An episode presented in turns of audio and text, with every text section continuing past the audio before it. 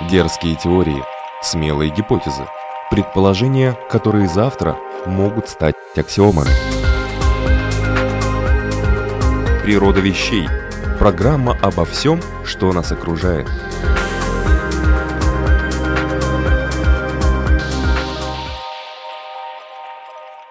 Приветствую вас, любители узнавать новое об уже известном. Это программа «Природа вещей» и ее ведущая Людмила Вавинска. Кстати, насчет известного я, пожалуй, погорячилась. Слышали ли вы о биосенсорах? Кто-то, наверное, слышал, у нас аудитория продвинутая, но тем не менее, даже если вы являетесь специалистом в этой области и прекрасно разбираетесь в деталях, все же вам будет интересно узнать о разработках Института атомной физики и спектроскопии Латвийского университета – Дело в том, что латвийские ученые разрабатывают оптические наносенсоры для диагностики опасного микроорганизма, который может вызывать тяжелое поражение внутренних органов человека и находится в продуктах питания. Так вот, эти наносенсоры и должны выявлять наличие этого микроорганизма на любом этапе продовольственной цепочки от места выращивания продукта до полки супермаркета. А подробности мы узнаем у исследователя лаборатории оптических биосенсоров и функциональных наноматериалов Института атомной физики и спектроскопии Латвийского университета профессора Максима Погорелова. Добрый день. Добрый день.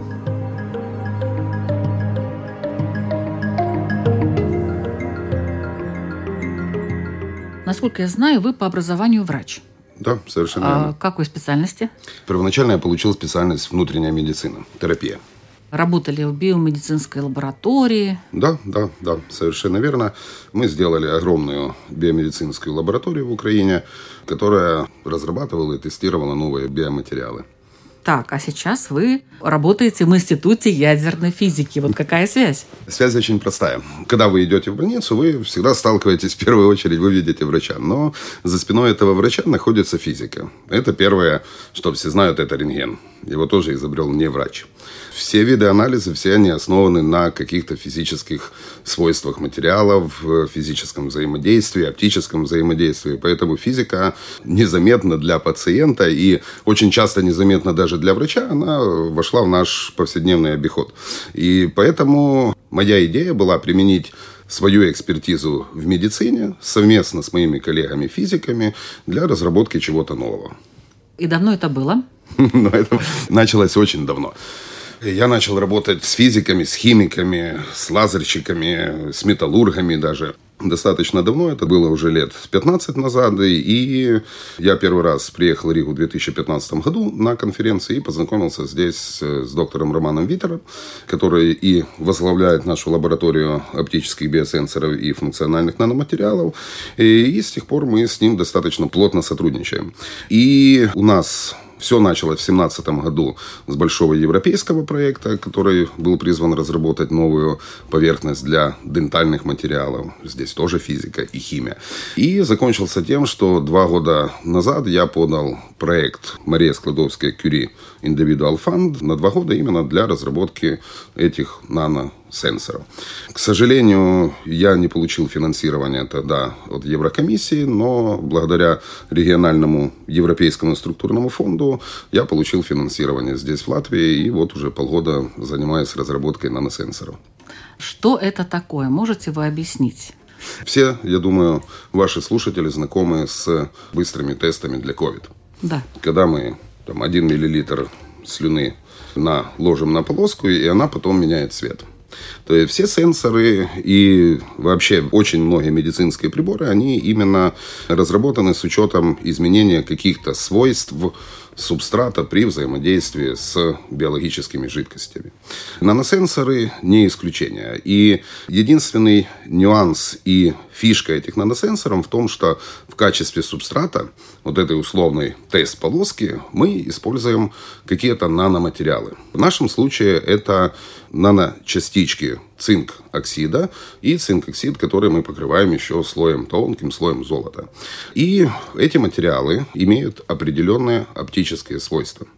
Преломление света, флуоресценцию, эмиссию. И их преимущество в том, что они очень чувствительны. И мы даже, имея небольшое количество этого материала, можем получить четкий сигнал, четкий и стабильный сигнал.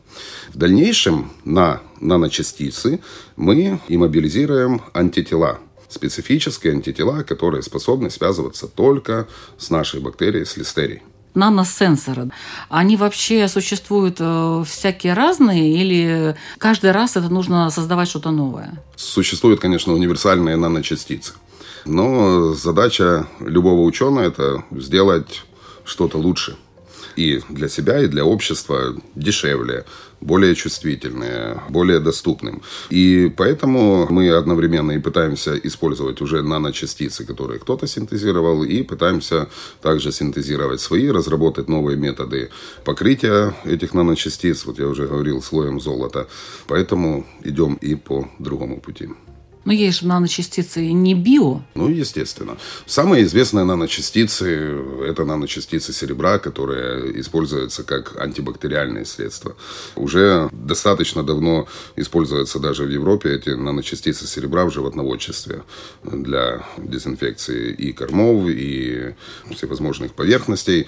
Пока к человеку еще это все только подходит, но тем не менее, да. А говорят, что серебро, оно вообще-то вредно, оно накапливается? Да, естественно естественно. Вредно все, однозначно. И поэтому задача, если мы говорим о каких-то антибактериальных, мы тоже этим занимаемся достаточно давно и много. И наша задача найти баланс, чтобы эта доза, эта структура наночастицы, она была одновременно вредна для бактерий, ну и как-то, по крайней мере, не вредна для человека. Ну, наверное, потому что ее мало, да. да. Она очень маленькая. Конечно. В этом же и вся фишка этих наночастиц, что они, в отличие от обычного, допустим, серебра, если мы говорим о серебре, наночастицы имеют совсем другие свойства. Именно из-за своих маленьких размеров, из-за своей активной поверхности. То есть, если мы возьмем стакан обычного серебра и стакан наночастиц, то активная поверхность наночастиц будет в тысячи, в десятки тысяч раз больше. Благодаря этому они способны давать свои свойства.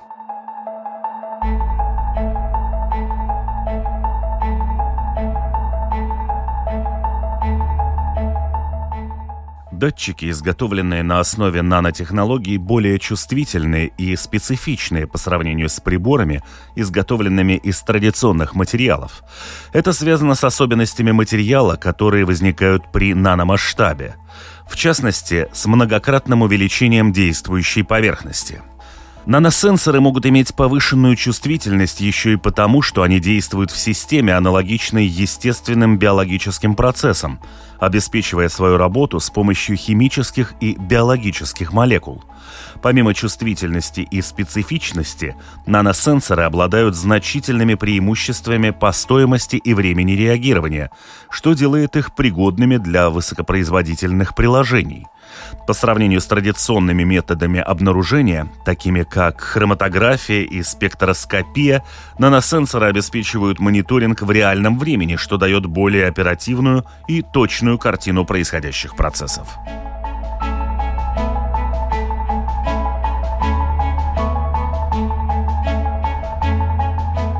Нанонаука в целом имеет множество потенциальных применений в оборонном и военном секторах, включая обнаружение химических веществ, дезактивацию и судебную экспертизу. Например, некоторые наносенсоры, разрабатываемые для оборонных приложений, активируют датчики для обнаружения взрывчатых веществ или токсичных газов. Такие наносенсоры могут различать молекулы газа по их массе с помощью пьезоэлектрического эффекта. Когда молекула газа абсорбируется на поверхности детектора, резонансная частота кристалла изменяется, и это можно измерить как изменение электрических свойств. Данные изменения фиксируются датчиком, который и выдает соответствующую информацию. Природа вещей от малых до самых больших, от известных до самых загадочных, от простых до самых сложных – в подкасте и на Латвийском радио 4.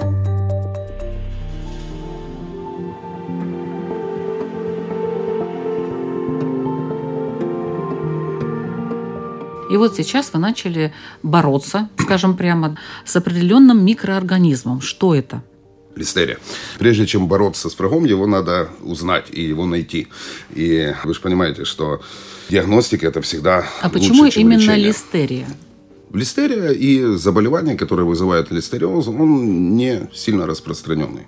Последние года в Европе, во всем Евросоюзе фиксируется не больше 2-2,5 тысяч в год этих заболеваний. Но, в отличие от ковида, который мы все знаем и который поражает все слои населения, особенно последние штаммы, листерия способна поражать самые, наверное, незащищенные слои населения. Это беременных женщин, это пожилых людей и людей, у которых скомпрометирована иммунная система. И бактерия способна проходить так называемый гематоэнцефалический барьер, она способна попадать в мозг. И, э, что самое страшное, она способна проходить гематоплацентарный барьер и попадать э, в кровеносное русло плода, тем самым вызывая заболевания. И несмотря на незначительное количество заболеваний, да, вот возьмем 2000, процент смертности может достигать 20%. Это 400 человек из 2000, это достаточно много. И поэтому мы решили, пускай ее немного, этой листерии, но все-таки бороться именно с этим патогеном, потому что быстрых и удобных тестов к этой бактерии на сегодняшний день не существует. Что вы сделали? Что вы разработали? Мы еще, Вы еще только в процессе, да, еще в процессе. Я только в- в Пока октябре. рассматриваете бактерию. Не, бактерии мы уже, мы уже рассмотрели, да. Мы не работаем с живыми бактериями, но это и не нужно. Мы сотрудничаем вот с Омским государственным университетом в Украине, который мой родной университет, который нам поставляет эту бактерию уже в убитом виде. Но на поверхности мембраны этой бактерии сохранены такие специфические белки, которые мы называем антигены. И эти антигены есть только у листерии, у других бактерий нету. Мы покупаем существующие антитела, которые могут связываться с антигенами на поверхности клетки. И сейчас наша задача – это мы пытаемся создать платформу. Это выглядит очень просто, как небольшое стеклышко, на котором адгезированы наши наночастицы оптические. И на поверхности наночастиц у нас находятся антитела, которые мы прикрепляем туда специальным образом. И теперь мы пытаемся найти наилучший вариант чувствительности, чтобы мы смогли определить 10 бактерий в одном литре, 100 бактерий в одном литре э, раствора. Вот на этом этапе мы пока находимся. А где эта бактерия вообще живет? Как она размножается? Э, Живет она в почве. Это ее резервуар, она там постоянно живет. И смотрите, если она живет в почве, она способна попадать на растения. И здесь дальше идет два варианта. Первый вариант – это всевозможные салаты, огурцы и так Ну, далее. можно что мы- помыть это все? Или даже не, не, естественно, не, естественно можно, но мы же не всегда моем качественно. Это первое. И второе, когда животные едят траву, это может попадать в организм животных. Наиболее частыми источниками листериями это являются мягкие сыры, хот-доги, кстати. Я знаю, очень многие их любят. Это вот основные источники. И э, да, всегда можно помыть. Но задача даже определить, вы вначале сказали, что необходимо на всех точках цепочки, продуктовой цепочки. Фермер собрал урожай. И э, задача фермера, мы все хотим купить свежие продукты. Задача фермера наиболее быстро доставить их в супермаркет. Все заинтересованы. От фермера, супермаркета и нас, как покупателей. Те методы тестирования, которые существуют сейчас, они очень эффективные, э, но они занимают какое-то время. То есть сейчас уже можно тестировать Не, естественно, не, тестируют, обязательно тестируют, обязательно проверяют. И я, я более чем уверен, что мы можем спокойно покупать эти продукты в супермаркете, они все тестированы. Единственная лишь проблема времени, который может пройти, если на всей цепочке так можно доставить за три дня, то это займет неделю вместе с тестированием. И наша задача здесь разработать, с одной стороны, очень эффективный сенсор, с другой стороны, быстрый, чтобы это заняло 15-20 минут на тестирование. Мы проверили, окей, нету, идем на следующий этап. А как это может проверяться? Это может проверяться и сейчас проверяется. Салатик вот так вот э, об бумажечку, допустим, возится, да, и потом стеклышко под стеклышко. Эти сенсоры, естественно, должны находиться в специальных лабораториях. То есть на данном этапе мы не рассматриваем, э, что каждый потребитель будет их использовать. Есть специальные процедуры подготовки сырья для тестирования. И просто если сейчас обычными, например, бактериологическими методами это занимает 2-3 дня, то вот наша задача это сократить до часа или часов хотя бы эти все процедуры. Допустим, мы взяли салат, собрали его. Измельчили, так все же не будешь мельчить. Не, все не будешь мельчить. Ну... Или она развивается где-то на определенных участках этой почвы. То есть я к тому, что если мы один взяли листик салата, измельчили, там нету листерии, а в остальных она может и быть? Ну, это маловероятно. Всегда, когда мы берем какой-то большой объем товара, тестируем, мы всегда берем какие-то выборки. Это, естественно, не одна, несколько выборок. Если хотя бы в одной мы ее заметили, необходимо проводить или дополнительные исследования, или мы бракуем эту партию. Даже так? Естественно. Так и происходит. А помыть? Или обработать. Или обработать. Или обработать, да? если это возможно. Да? Ну, возможно обработать салаты. Мягкий сыр обработать уже невозможно, ну, да, оно внутри. Да. И все, все зависит от того, что мы тестируем.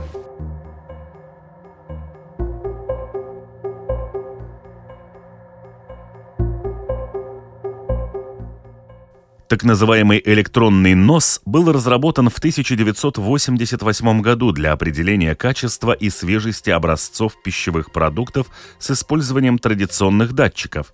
Но в последнее время чувствительная пленка была улучшена с помощью наноматериалов. Действует это так. Образец помещается в камеру, где летучие соединения концентрируются в газовой фазе.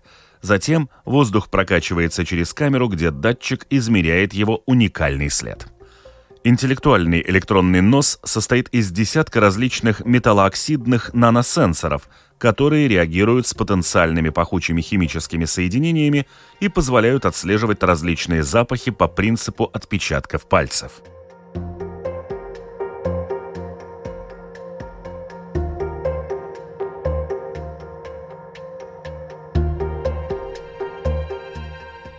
А есть ли вообще какие-то биосенсоры уже? Существуют ли они? И что они определяют? Биосенсоры – это вообще очень широкое понятие. И те же полоски для определения ковида – это тоже биосенсоры. Потому что биосенсоры – это сенсоры, которые определяют какие-то биологические объекты. Это может быть вирус, это может быть бактерия, это может быть э, химическое вещество, как глюкоза. И естественно, что они существуют, они есть в продаже, мы их пользуемся. Есть эти биосенсоры, технологии, которые основаны на биосенсоры, есть в больницах, куда мы сдаем свои материалы. Да, естественно. Ну, вы наверняка работаете с каким-то коллективом, где представители медицины и физики, и химики, да? А да. Вот как вы сотрудничаете с ними? Очень хорошо. В этом и главный смысл, наверное, любого проекта, любой научной работы, особенно на современном этапе. У нас в группе руководитель группы, руководитель лаборатории, доктор Роман Витер, он имеет громадный опыт в разработке различных сенсоров. Он работал и для сенсоров определения глюкозы и автотоксина. У нас есть химики, которые занимаются синтезом. У нас есть биологи, у нас есть микробиологи. Это первое. Второе, любое исследование невозможно без сотрудничества с другими университетами. По нескольким причинам. Первая и основная, наверное, причина – всегда интересно услышать второе мнение. Не всегда ты бываешь прав. Вторая причина – наши коллеги в других университетах имеют более широкую экспертизу. И даже в этом проекте, который я использую, мы сотрудничаем. Первое – это с Вильнюсским университетом, который также группа, с которой мы работаем, имеет громадный опыт в создании сенсоров. Второе, мы работаем с университетом Эссена в Германии. На последнем этапе э, мы будем совместно с ними разрабатывать уже свои антитела. Сейчас мы их покупаем, но мы хотим сделать свои антитела, которые будут уже моноклональные антитела, которые будут очень чувствительны. Но они именно будут такие химическим образом созданные, то есть это не естественные? Как раз естественным, биологическим. Есть специальная процедура, специальные технологии. Это как раз биолаборатория в Эссене, которая этим занимается. И, естественно, очень важно сотрудничать с бизнесом потому что мы ученые большие фантазеры, и нам кажется, что наши исследования всем нужны. К сожалению, это не всегда так. Поэтому самое главное понять вообще наши разработки нужны ли кому-то действительно ли структурный фонд, который оплатил это исследование, не зря ли он потратил деньги. Поэтому мы работаем с компанией BioBerry, это польская компания, которая занимается как раз выращиванием салатов. И они очень заинтересованы в этом проекте. У нас в планах тестировать наши сенсоры вот реально в поле уже совместно с этой компанией. А с латвийскими предпринимателями вы сотрудничаете? На данном этапе, к сожалению, нету, но мы в поиске.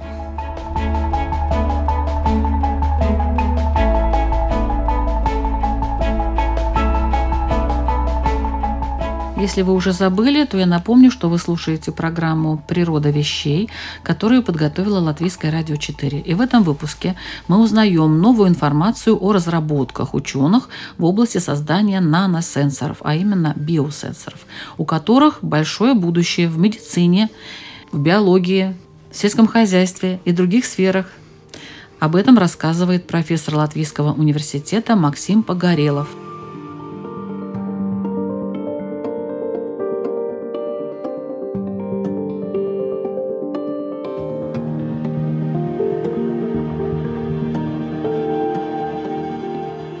А сможет ли разработка наносенсоров попасть на рынок Латвии и Евросоюза и когда? Первое, я очень на это надеюсь, потому что как это может не звучать, но э, единственное, чем ученый может помочь миру, это внести свою разработку в практику, продать, да, чтобы люди ее каким-то образом получали. Поэтому наша конечная цель действительно подготовить рабочий прототип, мы ищем контакты с бизнесом в Латвии, мы ищем контакты с бизнесом в Европе, и я очень надеюсь на то, что эта разработка будет внедрена и сможет помочь людям. Когда это произойдет, это тяжело сказать. У нас по плану еще полтора года до создания прототипа. К сожалению, не всегда все бывает по планам, но в лучшем случае это не раньше, вот через 2-3 года. А кроме наносенсоров, ведете ли вы какие-то еще разработки? Чего они касаются? Да, ведем. Мы очень непоседливые. И наша группа занимается разработкой биоматериалов вообще.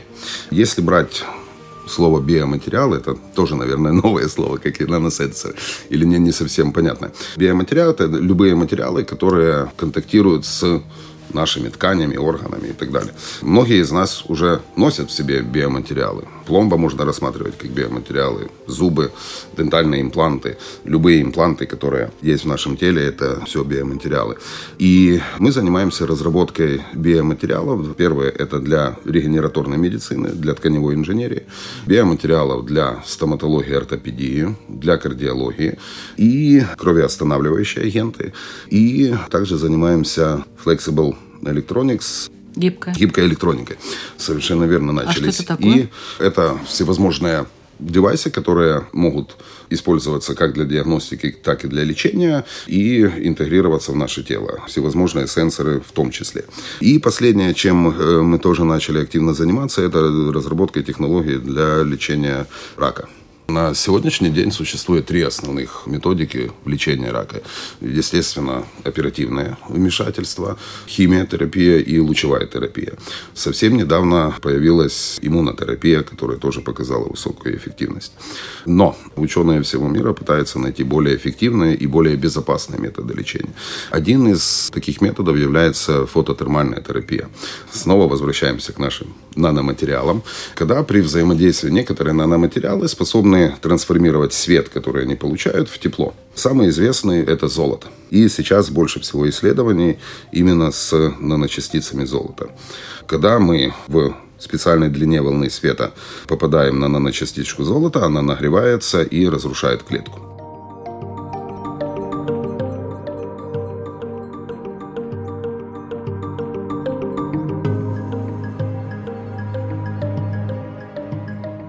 Золотые наночастицы обычно используют в компьютерной томографии в качестве агентов для биоимиджинга, то есть детальной диагностики опухоли и дальнейшей ее терапии.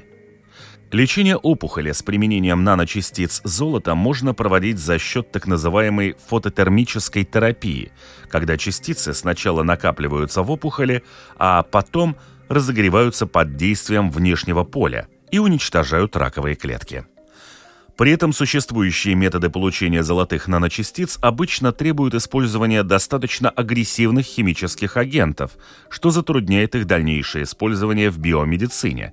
Либо приходится выполнять несколько стадий синтеза, что удорожает производство. Ученые из нескольких стран разрабатывают новый способ получения наночастиц золота, основанный на синтезе под воздействием ультрафиолета – Новая технология исключает использование агрессивных веществ и химических агентов, токсичных для живого организма.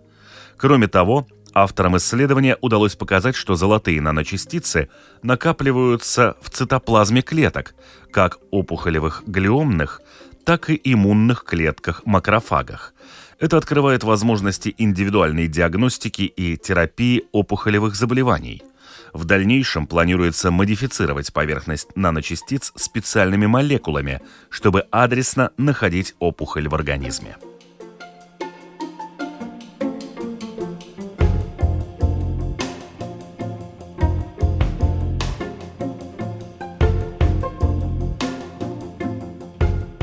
Мы нашли новый материал в сотрудничестве с э, университетом Дрекслера в Соединенных Штатах и с украинской компанией Material Research Center. Десять лет назад ученый Юрий Гагоци открыл новый вид наноматериалов так называемые максины. Они очень похожи на хлопья, которые мы любим есть по утрам. Но состоят они из титана, это карбиды и карбонитриты титанов. Эти материалы имеют в несколько раз больше коэффициент трансформации света в тепло, чем наночастицы золота. И потенциально не является менее токсичными, потому что золото не будет выводиться или будет выводиться медленно. Например, оксид титана мы все используем как э, отбеливатель. Это более знакомое нам, и оно менее токсично, быстрее выводится. Но основная задача, каким же образом эти наночастицы найдут раковую клетку. Снова мы возвращаемся к антителам. Каждая раковая клетка, она ненормальная для нашего тела, и она на поверхности этой клетки образуются ненормальные антигены, ненормальные белки.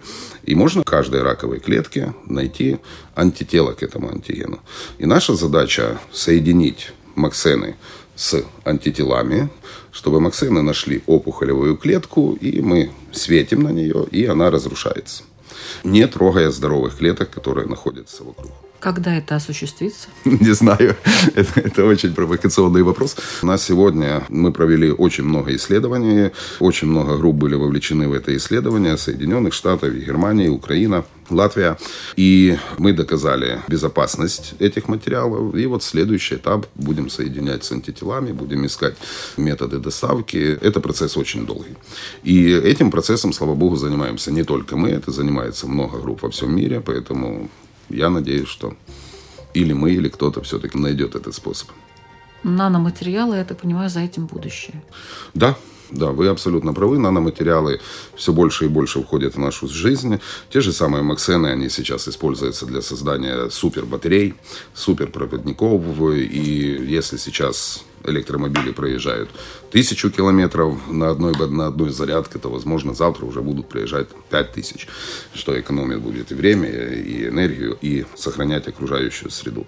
Наноматериалы активно применяются и в медицине, и очень часто мы даже не знаем, что мы пользуемся наноматериалами, и они уже существуют.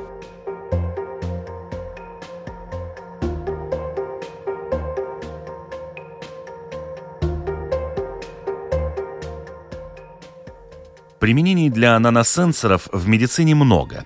Они могут быть использованы для предоставления информации о том, что происходит внутри тела на наноуровне, внутри клеток и глубоко внутри структур, которые могут работать со сбоями.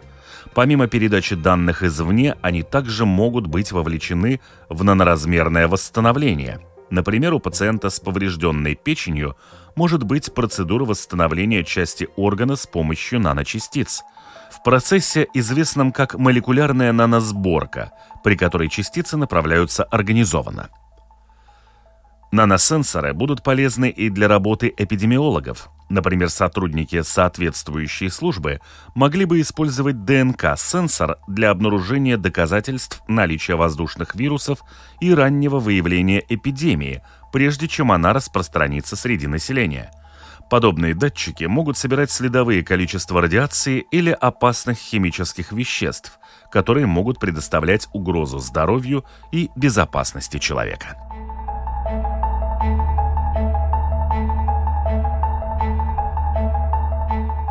Много хорошего можно сказать о нанотехнологиях, однако не обходится и без вопросов, на которые у ученых пока ответа нет – Основная проблема, связанная с использованием наносенсоров в продуктах питания и окружающей среде, заключается в определении связанной с ними токсичности и общего воздействия на окружающую среду. В настоящее время недостаточно знаний о том, как внедрение наносенсоров повлияет на почву, растения и людей в долгосрочной перспективе. Это трудно полностью решить, потому что токсичность наночастиц сильно зависит от типа, размера и дозировки частицы, а также от переменных окружающей среды, включая уровень pH, температуру и влажность.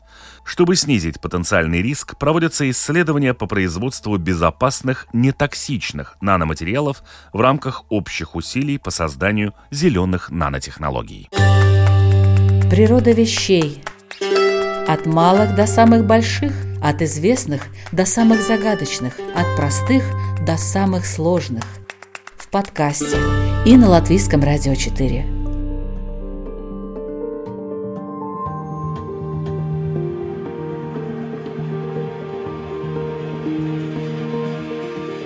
Сейчас задам вам два провокационных вопроса. Первый вопрос касается гомеопатии. Там тоже маленькие частицы, можно сказать, очень маленькие, которые где-то там э, действуют.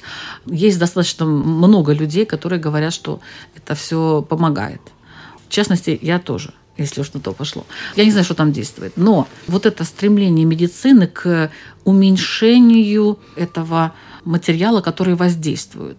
Меняются его свойства, ведь правильно? То есть от того, что он становится более маленьким, его свойства меняются. И это даже как-то кажется странным. Не считаете ли вы, что все-таки когда-нибудь гомеопатию реабилитируют? Я думаю, что этого не произойдет по очень простой причине. Очень давно медицина перешла на доказательную базу.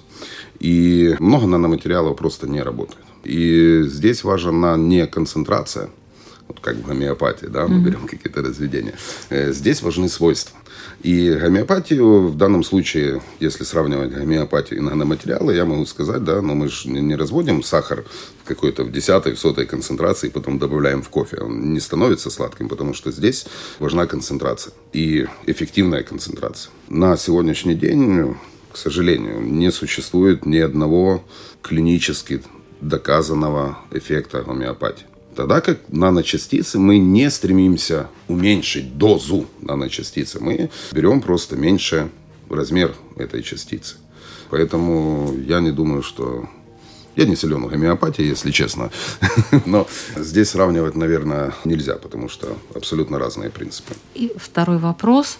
Многих людей волнуют э, так называемые чипы, которые, возможно, когда-нибудь уже будут введены чуть ли не по всему миру и так далее. Вот вы человек, который занимается вот этими маленькими наноматериалами. Как вы считаете, вообще это возможно? Как скоро это возможно? И реально ли это поможет вообще человечеству решить какие-то проблемы? Здесь мы ушли уже в теорию заговоров. Уже существуют чипы. Например, чипы, которые с медленным высвобождением, если у человека, допустим, сахарный диабет, и ему нужно несколько раз в день делать укол инсулина. На сегодняшний день есть резервуары инсулина, это можно назвать теми же чипами, которые в определенное время дозируют инсулин без необходимости... Подкожно вводится? Подкожно, да, да, да, без необходимости... Принимать какие-то, да? Принимать или делать уколы постоянно. Помогает ли это? Да однозначно помогает. Чипы, которые будут нас контролировать, ну, я, я не думаю, что это вообще возможно Нет, контролировать создать. прием лекарств, допустим. Вы знаете, мы даже, допустим, подали, мы не получили этот проект, но мы подали, существуют умные часы, угу. смарт-вотч, которыми тоже можно контролировать прием лекарств. И вот мы подавали проект, когда я одеваю часы, там находится, с одной стороны, сенсор, и уже есть такие часы. Сенсор определяет уровень той же самой глюкозы или другого вещества. И когда он видит, что уровень глюкозы меньше, с другой стороны производится инъекция этой глюкозы. То есть есть такие? Ну, конечно.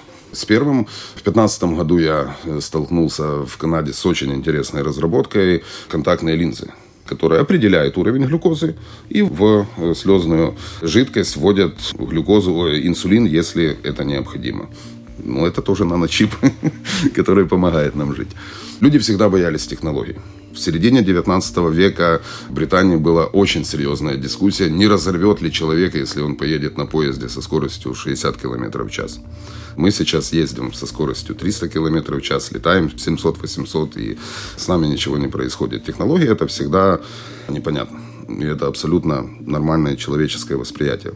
Но, к счастью, сегодня мы имеем достаточно сильную регуляторную базу. И любые технологии, особенно если это касается медицины, перед поступлением на рынок, они очень сильно и пристально тестируются. Поэтому бояться их, наверное, не стоит.